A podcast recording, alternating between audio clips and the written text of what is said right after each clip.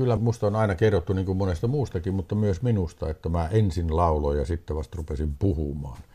Ja että mä kuulun niihin, joilla se laulu on ollut todellakin niin kuin tullut selkäytimestä ja on siinä mielessä osa mua. Kansanmusiikin tutkijana mä oon sitten tullut itse vielä siihen tulokseen, että 1800-luvulla vielä ihmiset, kun ne eli pienissä kylissään, niin ne elämänsä aikana puhuu just yhtä paljon kuin laulo.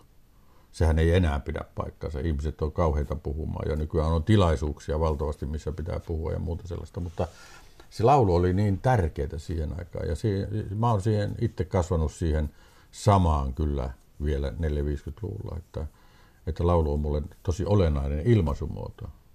Että se ei ole pelkkää taito tai pelkkä esittämisen laji tai joku sellainen, vaan että se on oikeasti ilmaisumuoto, joka on hyvin lähellä tuota puhumisen merkitystä. Maailmassa on useitakin kansoja, joilla ei ole kyllä oikeastaan soittimia ollenkaan. Mutta yhtään kansaa ei tiedetä, joka ei laulaisi. Että laulu on ollut niin kuin maailman alusta asti, oikeasti alusta asti, niin, niin ihmisille yhtä luonteva tapa olla olemassa kuin puhe. Tänään kuusi kuvaa vierailee ihanassa puutalossa ja tässä huoneessa, missä me ollaan, niin Siinä on aikamoinen määrä instrumentteja seinillä eri vuosikymmeniltä ja erilaisia instrumentteja.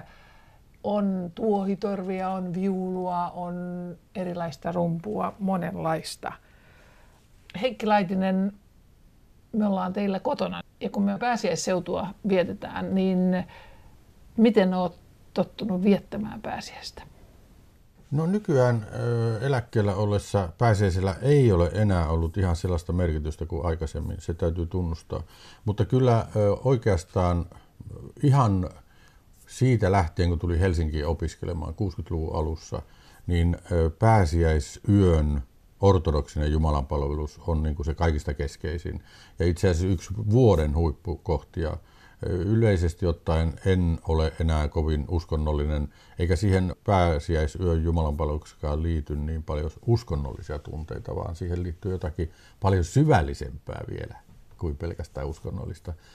Ja siinä on jotakin sellaista, kun luterilaiseksi on kasvanut maailman luterilaisimmassa maassa, niin on oppinut sen ankaruuden, joka luterilaiseen saarnaan ja sanaan ja opetukseen kuuluu niin sen takia tämä lempeä musiikillinen maisema, mikä ortodoksissa on, joka on jatkuvaa, mahtavaa, harrastajamaista kuorolaulua, siis inhimillistä kuorolaulua ja so, hyvin soivaa kuorolaulua, niin, niin se on, sitä voi sanoa jumalaiseksi.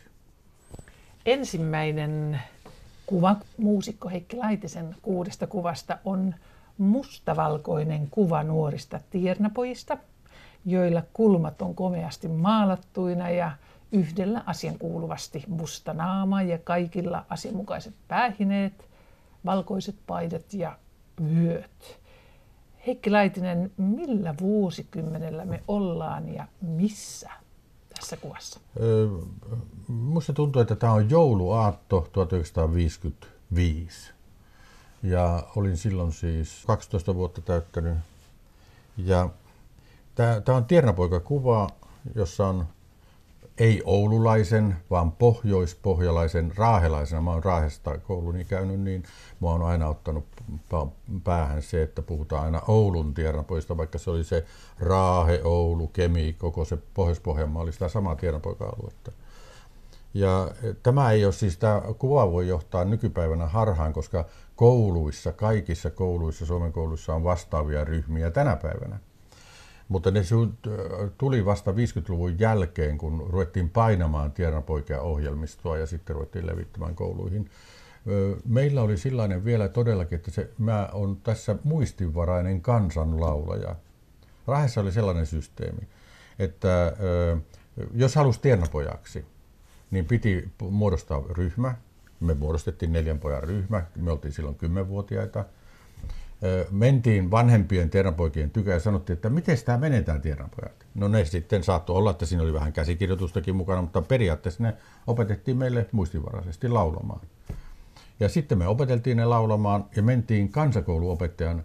Poliisi oli päättänyt, että yksi kansakouluopettaja on sensori. Me mentiin sen tykön laulamaan, laulukoe, ja hän antoi sitten, että hyväksyykö hän vai ei meidät. Oliko tarpeeksi hyvin laulettu? Oliko hyvin esitetty? Me päästiin läpi, sitten mennään poliisilaitokselle, meillä on se opettajan lupa, poliisi panee meidät sinne listaan, ja sitten kun on ö, ilmoittautuminen päättynyt, poliisi jako kaupungin. Ja niitä oli yleensä neljä, viisi porukkaa, jotka kiersi, että meillä oli semmoinen, Raahessa oli silloin 5-6 tuhatta asukasta, niin meillä oli semmoinen neljäs tai viidesosa kaupungista. Ja siihen liittyy se velvollisuus, että joka talous piti käydä. Joka asunnossa piti käydä. Ja me kierrettiin siis kolme, neljä viikkoa joka päivä, useita tuntia, niin että saatiin tämä tehtyä. Ja joka, jokaisessa paikassa saatiin pien, vähän kolikkoja. Että kyllä siitä myöskin tienestiä tuli. Keitä muuten tässä porukassa oli mukana silloin sinun kanssasi? Tässä kuvassa on, on siis Teuvo Virtanen, Pentti Huotari ja Rauno Kyyrönen minun lisäkseni. Ja jokseenkin tämä sama porukka pysyi sen 4-5 vuotta kasassa. 4-5 vuotta te teitte tuota Joo. sitten aina joulukuussa? Koko joulukuun. Miksi muuten Raahessa, siellähän et ole syntynyt Heikki Laitinen? Synnyin Ra- Raudaskylässä, Ylivieskan Raudaskylässä, joka sattumoisi on Suomen körttiläisin kylä, koska siellä oli sekä kansanopisto että oppikoulu, joihin, joissa oli korttiläiset opettajat ja oppilaat. Mun vanhemmat oli siellä opettajana, mutta sitten isä muutti Raaheen töihin ja me koko perhe muutettiin silloin, kun mä olin yhdeksänvuotias, niin Raaheen. Ja sitten myöhemmin mä oon sanonutkin, että mä oon syntynyt Raudaskylässä, mutta kotoisin Raahesta. Koska se 10-20 vuotta on se, milloin ihmisestä tulee ihminen. Ja sen mä oon tehnyt Raahessa. Ja sen takia se Raahen pieni kaupunki, johon sitten loppu tämän mun kauteni lopussa päätettiin tehdä rautaruukki, jolloin se kuoleva kaupunki yhtäkkiä rupeskin runsastumaan. Ja nythän se on aika hyvinvoipa aluetta. Mutta se merimies ja meritraditio, mikä siellä oli, niin se oli tosi voimakas. Varsinkin kun se oli silloin vielä mun lapsuudessani, oli sellainen merikaupunki, kun ei siellä vielä ollut sitä teollisuutta minkäänlaista. Sinun vanhempasi on opettajia ja sä olet kasvanut siellä Pohjanmaalla ja körttiläisyys on jonkin verran vaikuttanut ja tuo raahelaisuus, niin äh, miten olet nähnyt elämäsi varrella, että millä lailla nuo juuret ovat sinussa eläneet ja, ja muokanneet eri asioita? Mulla on vielä isä on Tyrnävältä, joka on Oulun seudulla, ja äiti on Etelä-Pohjanmaalta, Lapualta. Ja siinä mielessä mä on kyllä, tämän pohjalaisuus on kyllä mulla todella syvässä, Siihen, sitä ei voi kiistää. Mulle kävi samalla tavalla kuin kaikille muillekin, että kun mä tulin opiskelemaan 60-luvulla Helsinkiin, niin murre poistui. Sehän oli pakotettu. Kun meni yliopisto opiskelemaan, niin siellä ei murretta puhuttu, eikä puhekieltä ylipäänsäkään, vaan siihen aikaan vielä piti puhua kirjakieltä. Ö, mutta sitten kun mä muutin Kaustiselle töihin, niin mulle palasi heti samalla sekunnilla – se pohjoispohjalainen murre. Ja sen, sen perään mä en oskaa sitä sitten sen kummemmin luopunut, että se on hyvin läheistä. Ja mä, mä koin tuossa äidinkielessä, eli siinä kielessä, minkä oikeasti oppii silloin ensimmäisenä puhumaan, niin se on yksi syvimpiä ihmisen kulttuurisia tekijöitä, ehdottomasti. Toinen kuva kuudesta kuvasta on värikuva, Kuvassa näkyy ikkunan edessä pöydän ääressä istuva nuori partainen mies, joka ilmeisesti olet sinä, ja kaksi vanhempaa huivipäistä naista. Itse asiassa huivien alla on hatun kaltainen tötterö, ja naiset istuu vanhoissa nojatuoleissa ja heidän edessään seisoo jalustallaan vanhan ajan mikrofoni. Kerro, mitä tässä tapahtuu. Tämä on keväältä 1973 ja jos se mikki näyttää vanhanaikaisilta, se oli silloin Yleisradion kaikista hienoimpia mikrofoneja, mitä oli olemassa. Olin Yleisradion tehoston päällikön Reino Korpion ehdotuksesta tallentamassa kolttasaamelaisten lauluja, eli leutteja, Sevettijärvellä ja Sevettijärven ympäristössä olevilla järvillä, joissa on kolttamökkejä. Ja mukana oli kaksi äänitarkkailijaa tehostosta ja sitten minä olin musiikkiosaston toimittajana siellä. Ja, ja Tässä kuvassa näkyy siis keskellä Marena Gavrilov ja oikealla Ojas Fofanov, kaksi koltta mummua minun näkökulmasta, niin ne on sen ikäisiä kuin minä olen nyt, mutta ne silloin 73, ne oli mun näkökulmastani kokeneita, syvästi elämän kokeneita mummeleita, jotka olivat joutuneet, jotka olivat sukujensa vuosisataisilla alueilla asuneet Petsamossa, Suonikylän alueella, mutta toinen, toisen maailmansodan jälkeen joutuneet evakkotaipaleille kymmeneksi vuodeksi eri puolille Keski-Suomea ja sitten asutettu Sevitti, Sevettijärvelle. Ne oli menettänyt kaiken. Ja se oli, se oli aika hirveetä. Mutta ne oli silti sitkeitä ihmisiä ja sitkeitä naisia, niin kuin kaikki, jotka on häädetty kotuansa evakkotaipaleille ja olivat selvinneet elämästänsä. Ja niillä oli valtavan hienoja lauluja. Ja tässä samassa tuvassa, Ojas Fofanovin tuvassa, jonne tuli sitten vielä Olli Gavrilov-niminen kolttamies, samanikäinen mies myöskin mukaan tähän, niin nämä Ojas ja Olli opettivat minut ensimmäistä kertaa tanssimaan katrillia. Eli tanssi tuli sinun elämääsi tässä? katrilli. Tanssi ei tullut. Tanssia mä olin ennenkin harrastanut, mutta katrilli-nimistä kansantanssia, joka oli levinnyt Ranskasta ympäri Eurooppaa jo parisataa vuotta aikaisemmin, mutta joka oli tullut Petsamoon ilmeisesti venäläistä kautta. Mutta siellä oli Petsamon saamelaismökeissä, kolttasaamelaismökeissä oli tanssittu katrillia tuommoinen 80-90 vuotta, silloin kun mä 73 menin sinne. Ja, ja tuota, se oli aika hieno katrillimuunnelma, siinä on kuusi vuoroa ja aika monimutkaisiakin vuoroja. Samoin kuin tämä laulut, mikä niissä oli valtavi elämys, oli tämä katrilli. Ne olivat tosi improvisatorisia. Ne oli kaikki tietysti pelkästään muistissa, ja ne oli ollut kymmeniä vuosia muistissa.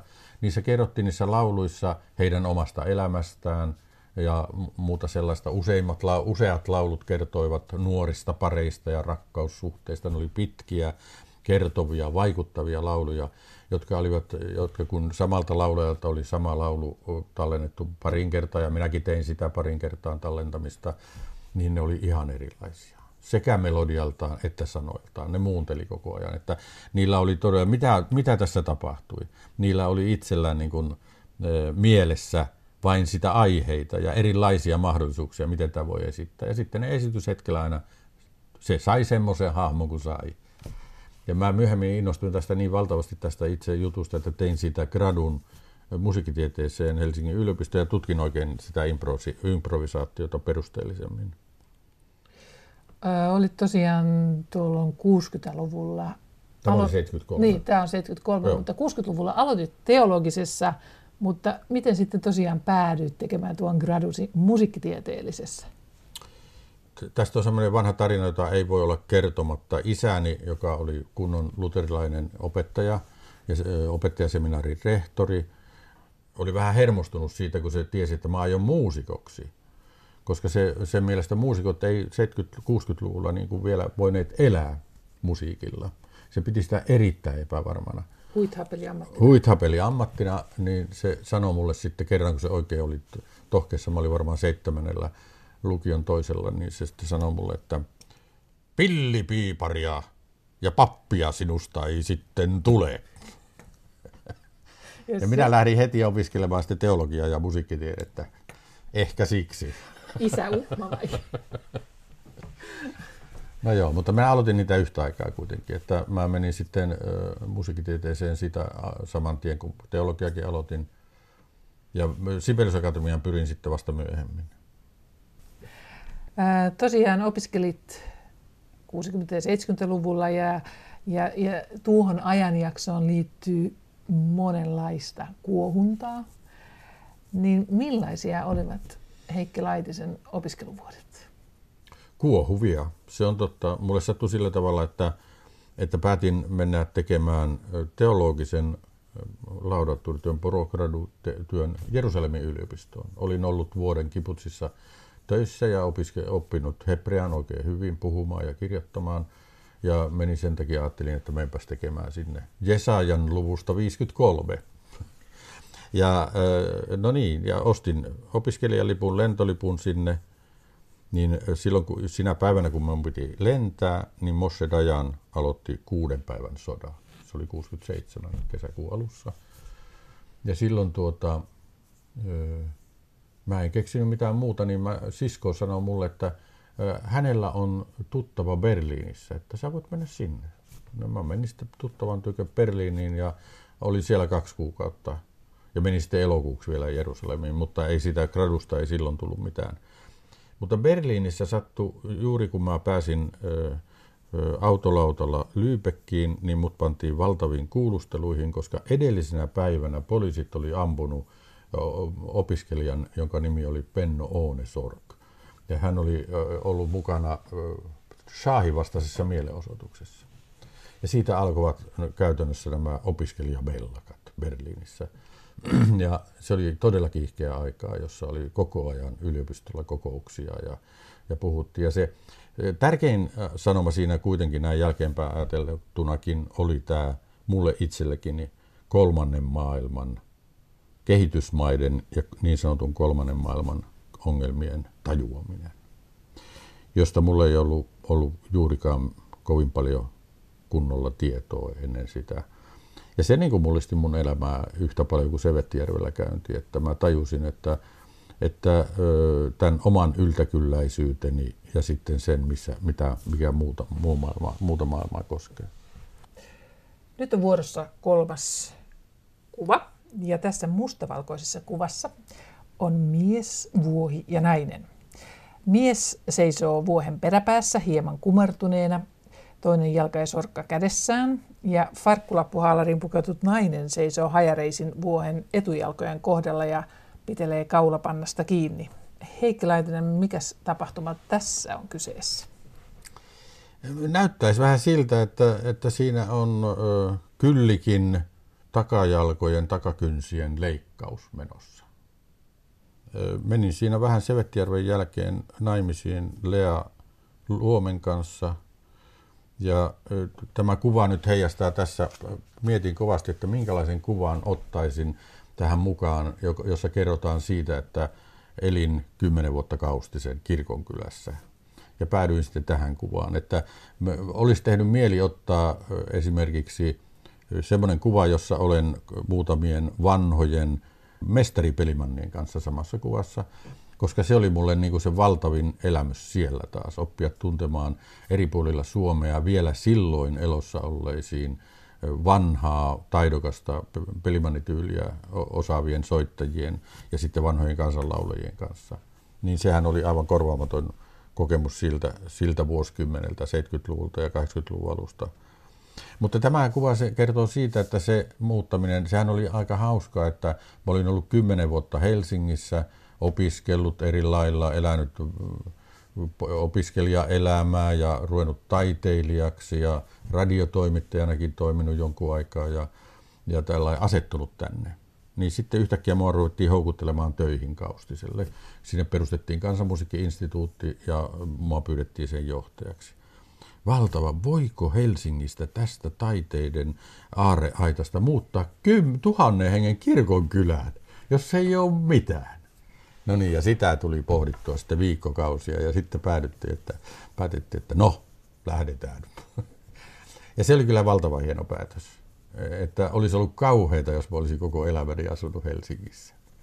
Ja siitä A, opin siitä semmoisen näkökulman, joka ei lähde itsestä koskaan pois, eli se näkökulma, joka näkyy jostakin kaukana olevasta kirkonkylästä Suomessa. Mutta sitten toisaalta se vaikutti sen, että kun sinne muutti, niin koko elämänmuoto muuttui kaikella tavalla. Ja se näkyy muun muassa siinä, että me sitten otettiin muun muassa kuttu, vuohi, kyllikki, joka oli meillä viisi vuotta siihen asti, kun taas muutettiin sieltä takaisin Helsinkiin. Eikä viiteen vuoteen ei ostettu kaupasta maitoa ollenkaan. Siis te opitte lypsämään? Mä olin muuten ollut Israelissa kiputsissa navetassa töissä. Sielläkö opit lypsämään? No siellä oli 120 lehmää siinä navetassa ja, ja ne piti lypsää kolme kertaa päivässä. Käsin? Ei, kuudella koneella. Ja tähänkin asti elämäni hienoin tehtävä, mitä mulla on ollut, oli se, että kun oli se kolmas lypsy yöllä, 11 yöllä, niin, niin tuota, se sai tehdä silloin, kun oli 30 lehmää tiineenä. Ne kaikki lehmät piti osata nimeltä ulkoa, että tiesi mitä ei lypsetä, joka on tiineenä. Niin sitten tuota, silloin sai ne 90 lehmää lypsää yksin. Ne tuli sieltä hyvin kiltisti jonossa sinne lypsyhuoneeseen, jossa oli kuusi konetta, joilla ne lypsettiin. No sitten tämä kerttovuohen lypsäminen taisi olla aika paljon helpompi. No oli, kyllä.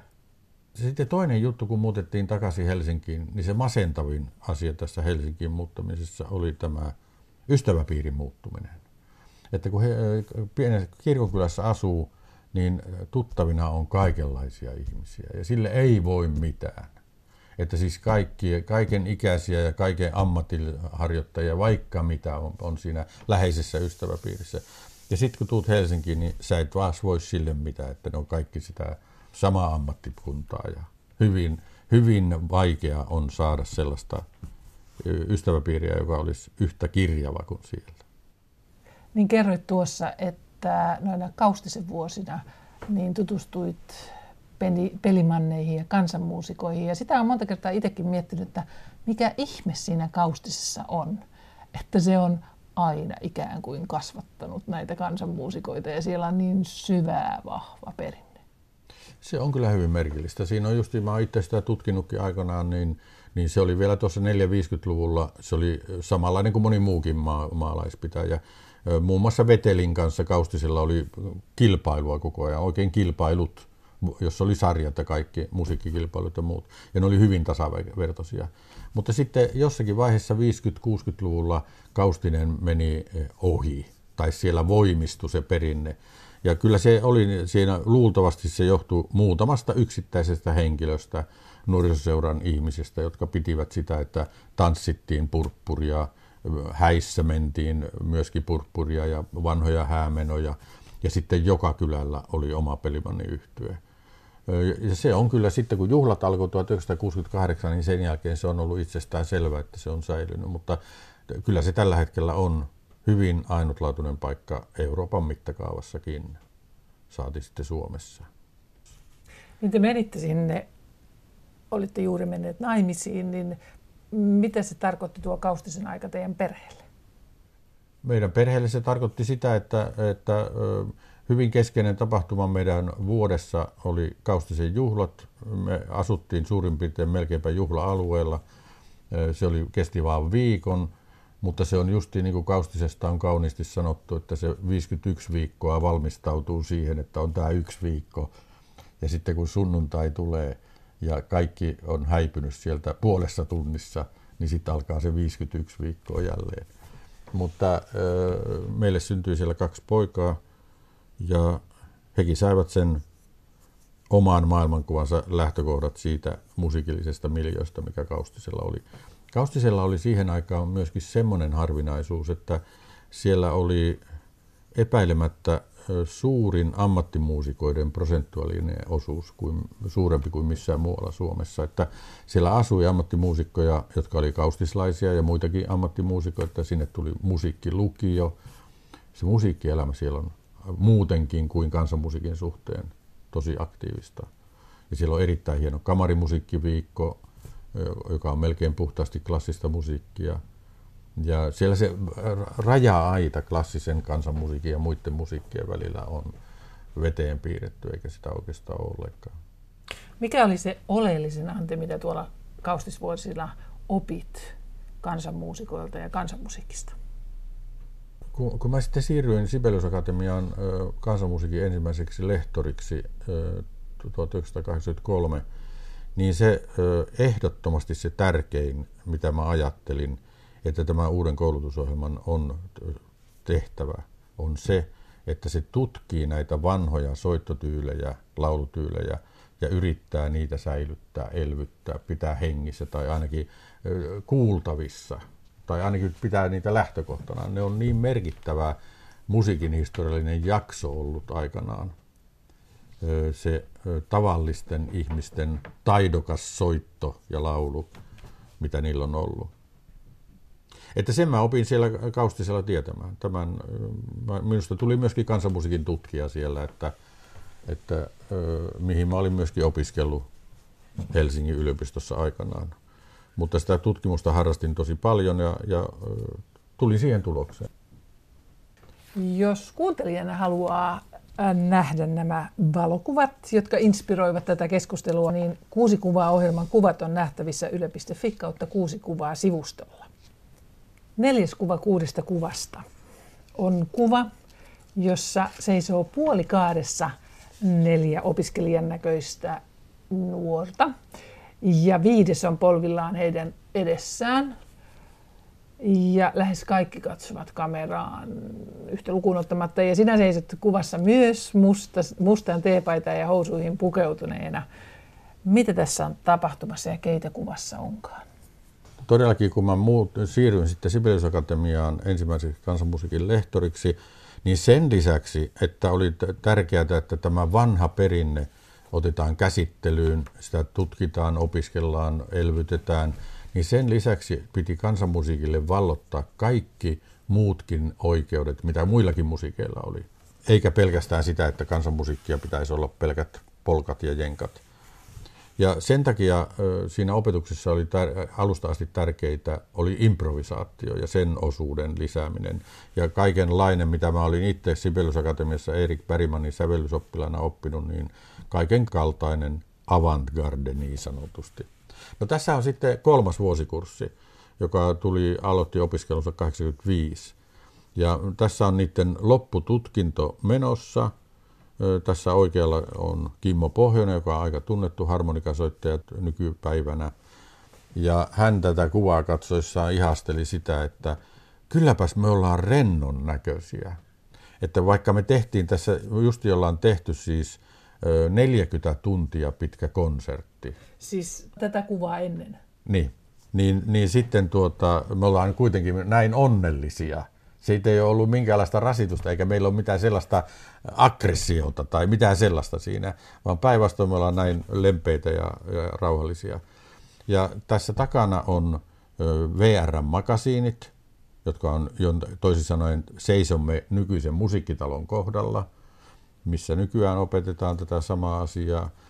Ja meillä oli tässä todellakin sellainen konsepti, joka me päätettiin tehdä sellainen musiikkiteos, jota kukaan ei kuule alusta loppuun. Ja tämmöistä filosofinen ajatus, että jokaisen täytyy itse päättää, kuunteleeko se sitä viisi sekuntia vai viisi tuntia vai kuinka kauan. Ja me ensin tehtiin semmoinen juttu, joka kesti kahdeksan tuntia. Ajateltiin, että no sitä ei kyllä kukaan. Niin siellähän joku istui kuitenkin alusta Sen loppuun. Ei kun ne oli kahtena päivänä, neljä tuntia kumpanakin niin päivänä. No sitten nyt me tehtiin niin, että neljänä päivänä kymmenen tuntia joka päivä. Se oli 40 tuntia pitkä konsertti ja se oli improvisoitua mm, valtaosaltaan. Osalta, osa ei ollut improvisoitua, vaan harjoiteltua oikein tarkkaan. Mutta e, se oli valtava hieno kokemus meille itselle.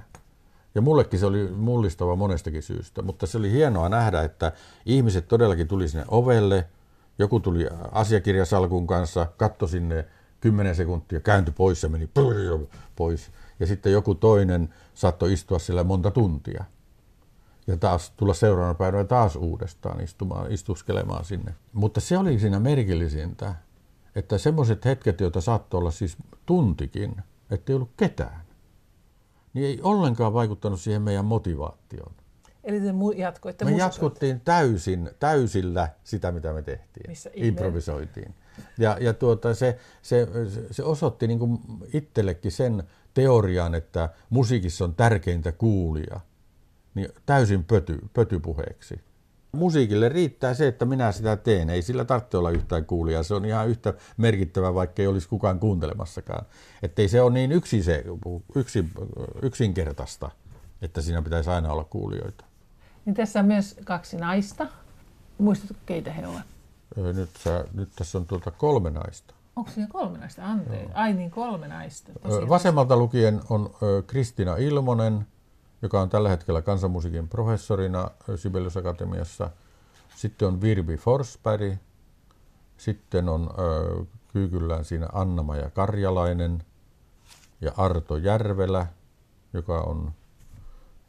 johtavia kansanmusiikkiviulunsoittajia tänä päivänä, viulupelimanneja, ja sitten on minä ja sitten on Kimmo Pohjonen.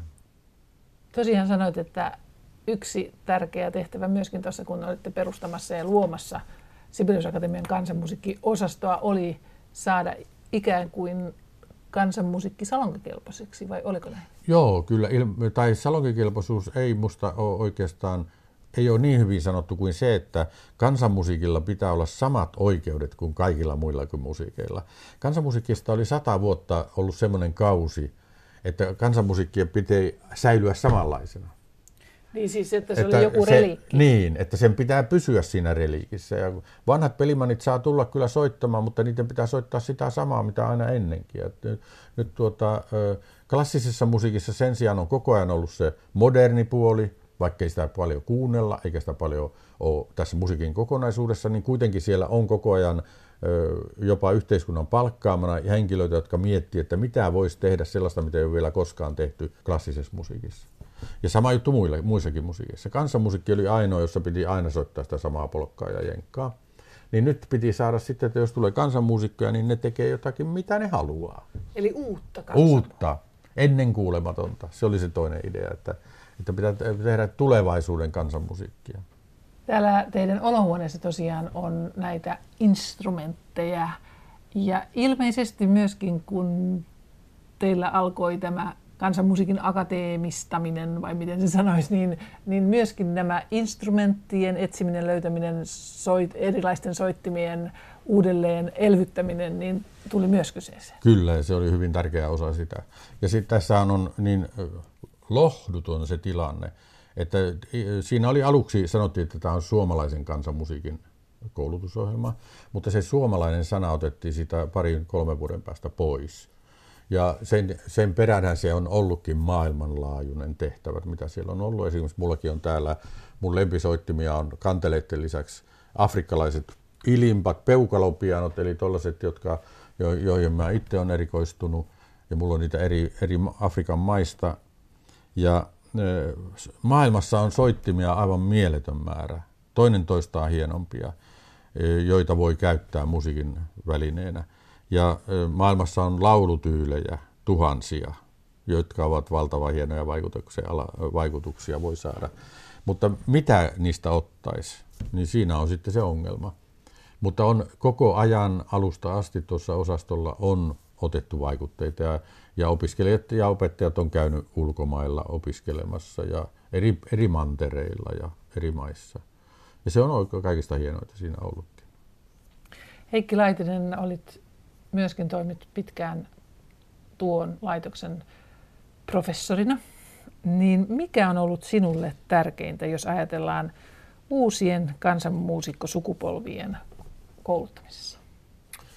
Mulle itselle kaikista merkittävin kokemus oli nyt sitten, kun olin professorina 2000-luvun aikana, niin jatkotutkintojen saaminen kansanmusiikin pariin – silloin kun Sibelius Akatemia valtiollistui 1980-luvun alussa, niin sinne tuli jatkotutkinnot. Toisin sanoen saattoi tehdä taiteellisen tohtorin tutkinnon. Ja ensimmäistä taiteellista tohtorin tutkintoa meidän osastolla ruvettiin tekemään tuossa 90-luvun puolella, ja ensimmäinen taiteellinen tohtori valmistui 2000. Ja sen jälkeen niitä on tullut varmaan parikymmentä. Ja se oli valtava hieno kokemus, koska siinä pitää pitää viisi konserttia niiden tekemiseen, laatimiseen, säveltämiseen, sovittamiseen, harjoittelemiseen menee neljä, viisi, kuusi vuotta. Joillakin vähemmän, joillakin enemmän. Ja ne on kaikki merkinnyt sellaista syventymistä kansanmusiikin historiaan, mahdollisuuksiin, tulevaisuuden mahdollisuuksiin, jotka on ollut aivan ainutkertaisia. Viides kuva on kuva kolmesta toinen toistensa takana seisomasta alastomasta miehestä jotka ikään kuin piiloittelevat harmonikan takana. Heikki Laitinen, keitä tässä kuvassa on ja mitä tässä oikein tapahtuu? No tuosta edellisen kuvan seurauksena itse asiassa, ei nyt suoraan seurauksena, mutta oli toinen vielä järkyttävämpi kokemus itsellekin, oli se, että Reijo Kela, tanssitaiteilija, mä en tiedä edes kenen aloitteesta, mutta hänellä oli tanssitaiteen laitoksella tämmöinen projekti, että hän kokosi sieltä opiskelijoita, kymmenkunta, yhdeksän, jotka, joiden kanssa hän halusi mennä tanssimaan, harjoittamaan improvisaatiota Suomussalmelle. Ja hän pyysi sitten meidän porukkaa mukaan sinne. Me oltiin tässä, tässä yhteydessä, edellisen kuvan yhteydessä jo hänen kanssaan yhteistyössä. Ja siitä sitten lähti meitä neljän hengen ryhmä sinne. Siellä oli yhdeksän tanssia, neljä muusikkoa ja Reijo Kela. Mä olin sitten niin tätä, vastasin tästä muusikkoporukasta. Ja me oltiin Suomussalmella seitsemän viikkoa, kesä ja heinäkuu. Tanssi, improvisoitiin joka päivä 4, 5, 6 tuntia. Ja me vietiin sinne pari autokuormallista soittimia, jota oli kansanmusiikin osastolla että meidän muusikkoporukkakin soitti koko ajan vääriä soittimia, sellaisia soittimia, mitä ei oikeastaan osannut soittaa, ja kokeiltiin koko se seitsemän viikkoa. Ja siinä kanssa muuttui kyllä mielipiteet, ajatukset musiikin perusolemuksesta ja musiikin synnyn perusolemuksesta moneen kertaan. Millä tavalla? No se, että, että kuinka, kuinka tajutonta se on, että mitä meidän päässä jo on että jos vaan antaa itselleen oikeuden siihen, että päästään sieltä esille, mitä siellä jo on. Elikkä mä, mä sanon sinulle konkreettisemmin vielä tämän esimerkin. Me Hannu Sahan kanssa innostuttiin viisikielisestä kanteleesta 80-luvun alussa ja päätettiin ruveta sitä sitten kauppaamaan kouluihin ja joka paikkaan. Ja ruvettiin pitämään valtavasti viisikielisen kursseja. Teetettiin 50 viisikielistä kanteletta, että voidaan viedä ne kurssille ja sitten jakaa ihmisille ja sitten kaikki rupeaa soittamaan sitä ja harjoittelemaan. Meillä oli erittäin tehokas kurssi, miten ne oppii, kuka tahansa oppii viisikielistä soittamaan puolessa tunnissa. Ja sitten kun siellä oli, meillä oli tavallisia ihmisiä, jotka ei ollut koskaan pitänyt soitinta kädessään, niiltä oli ollut kulttuurisesti se kiellettyä.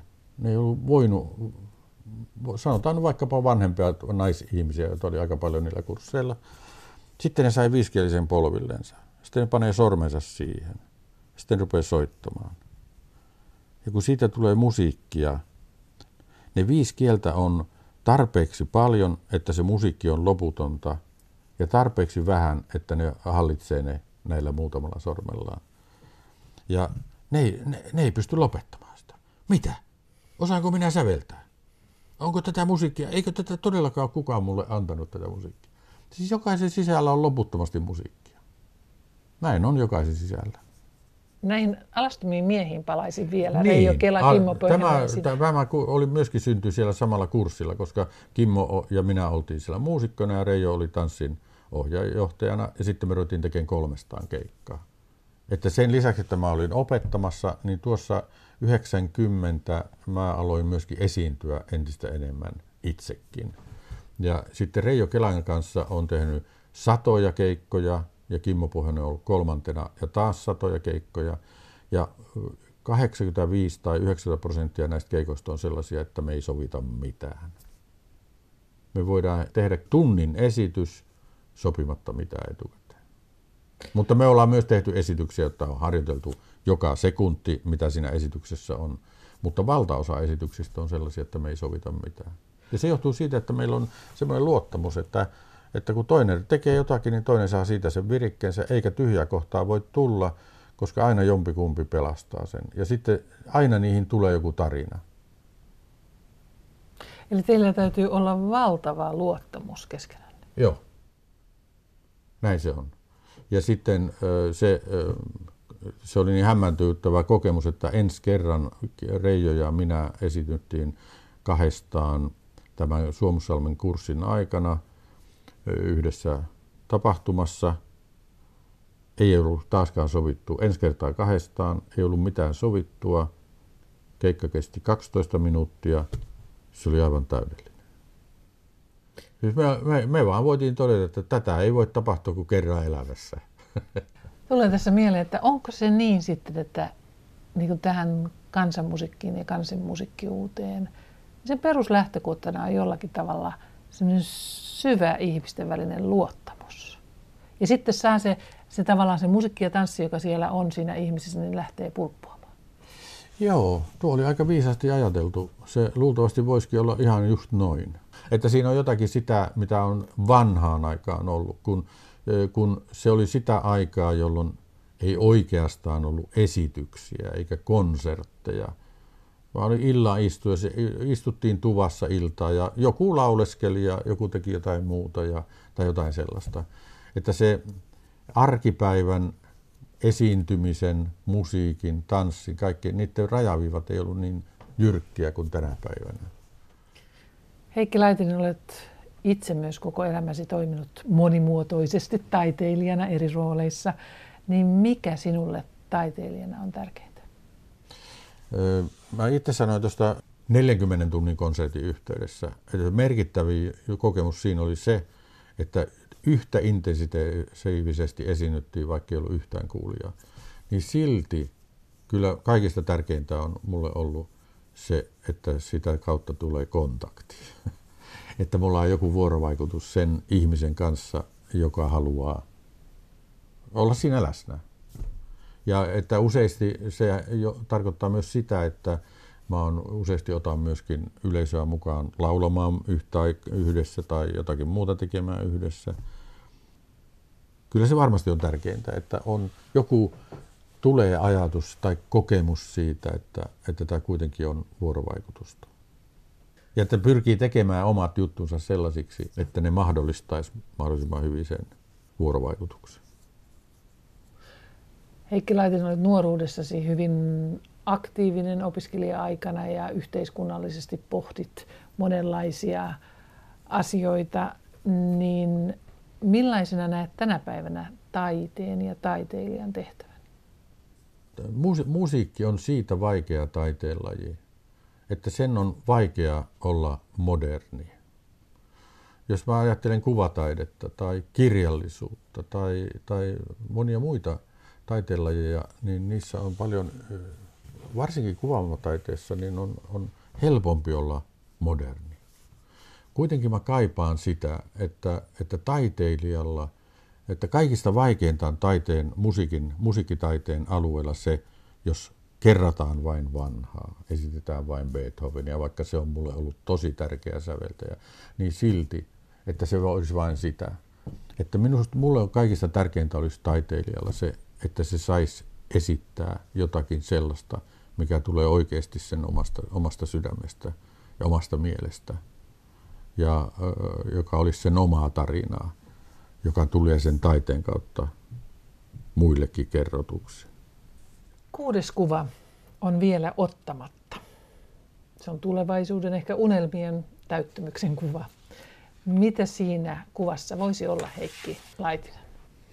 Jos ensin sanon tällaisen vaihtoehdon, joka on oikein tylsä, niin se olisi kuva siitä musiikkiopistosta, joka on sadas musiikkiopisto Suomessa, jossa on kansanmusiikin opetusta.